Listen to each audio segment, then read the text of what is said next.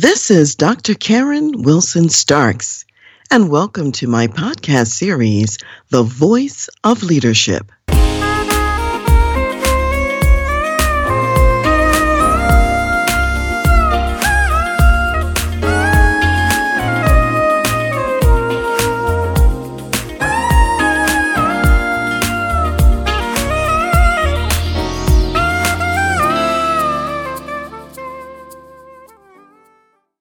This season, we've been talking about lots of gifts that are not vulnerable to the supply chain shortages or any other challenges that are going on.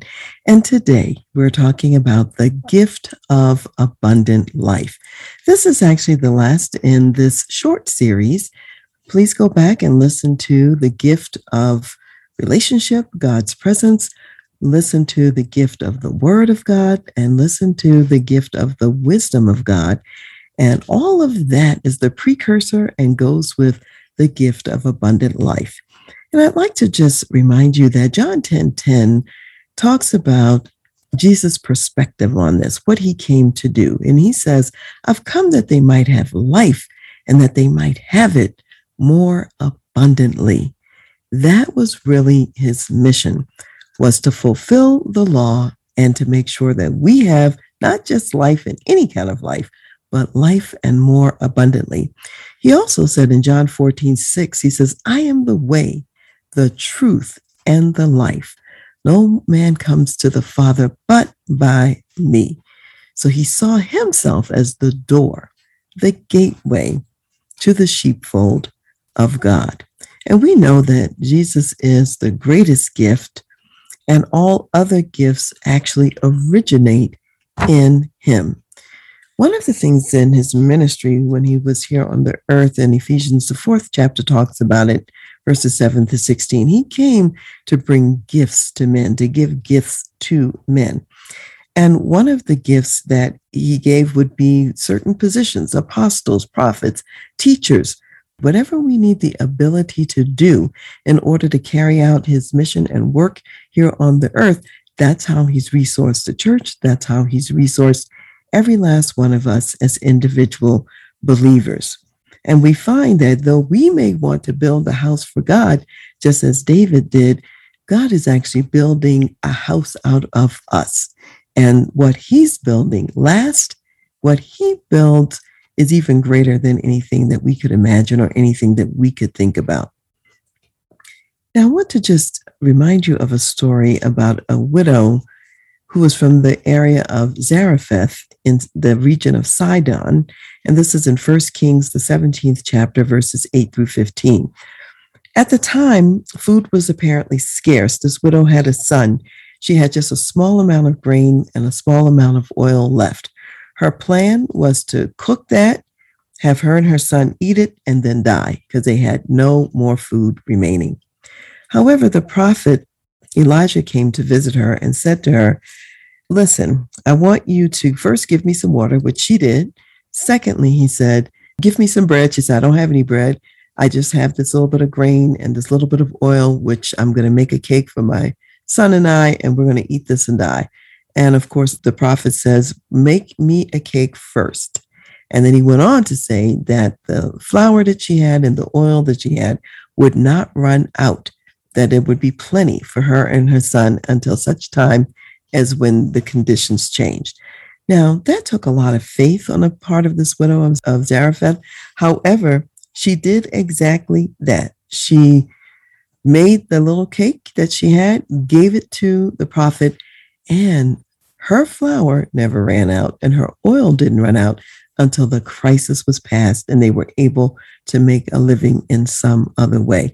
So this is an example of the abundance of God, where we give God the little bit that we have, and then God takes that little and he multiplies it and makes it into something really great, actually beyond our imagination, something spectacular.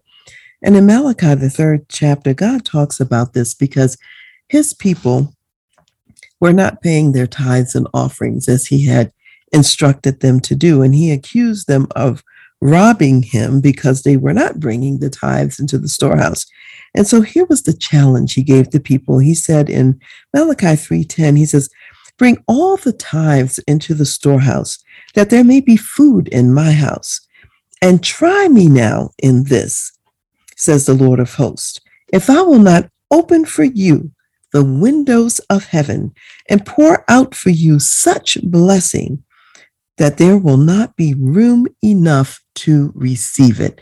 So God's blessing, what he was planning to give them, was far more than anything that they could imagine.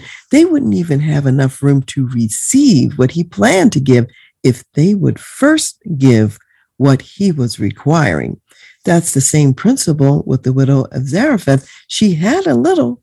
She gave the little that she had, and God multiplied it to meet the needs of her and her son for a long time.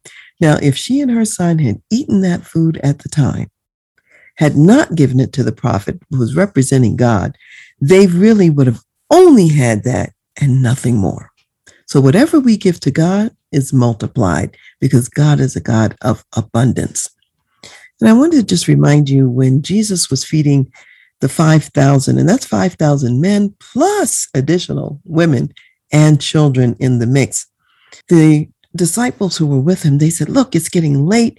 These people have been here for a while. Surely they're going to be hungry. We should send them away so that they can go and get some food and take care of themselves."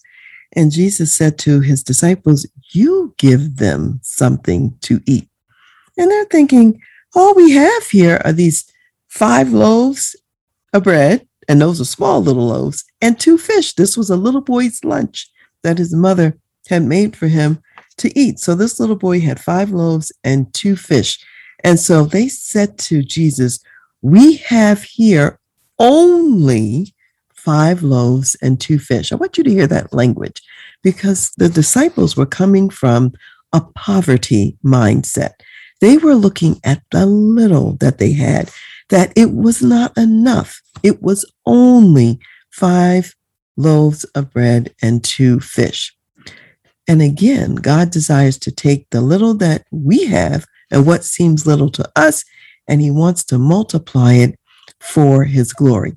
So in this case of feeding the 5,000, Jesus said to his disciples, "Okay, well, bring those loaves and bring those fish to me." They brought the food to Jesus, the little that they had. Jesus looked up to heaven. He blessed it. He broke the loaves. He broke the food that he received. And there was so much food in abundance that everyone ate. They were filled. Everybody had all that they needed. And they had 12 baskets of leftovers remaining after everyone had eaten all that they needed to eat, all that they wanted to eat. That's the abundance of God. In a human sense, we could never feed 5,000 people with 5 small loaves and 2 fish.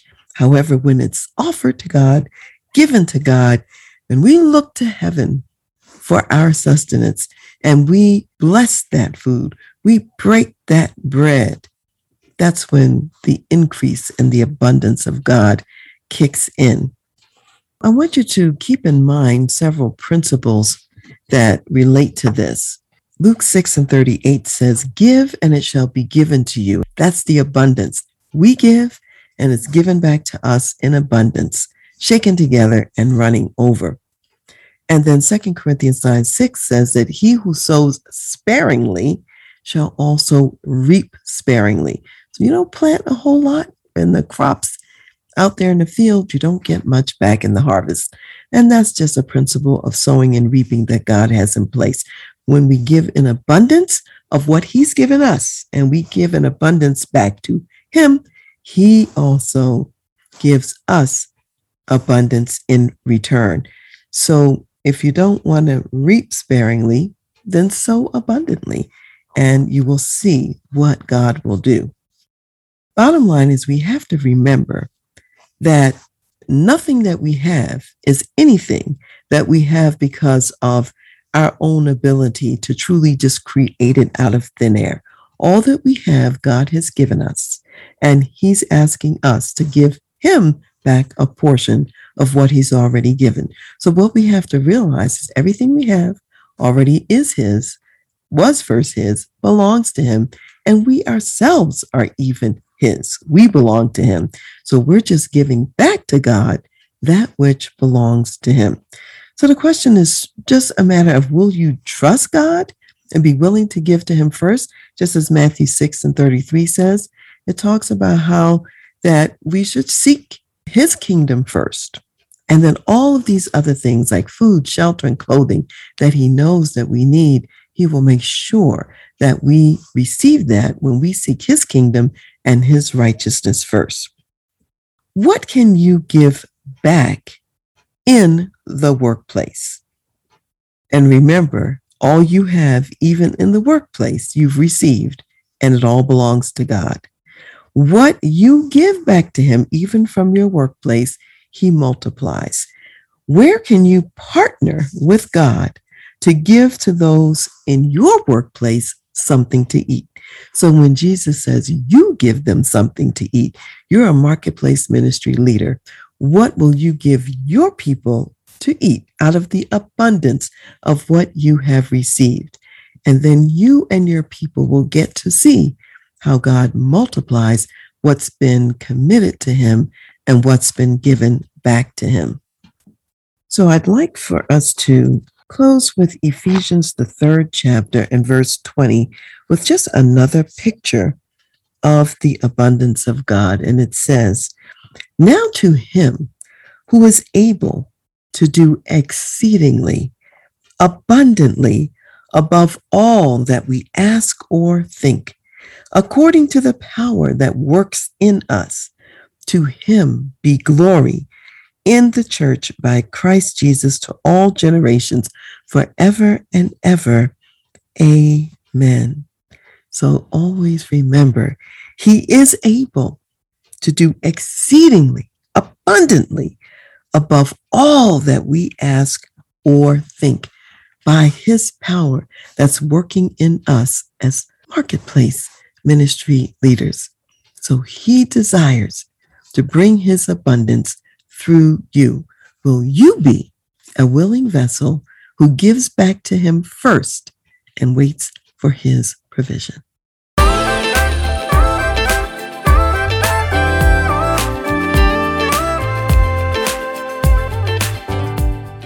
You've been listening to The Voice of Leadership with me, Dr. Karen Wilson-Starks.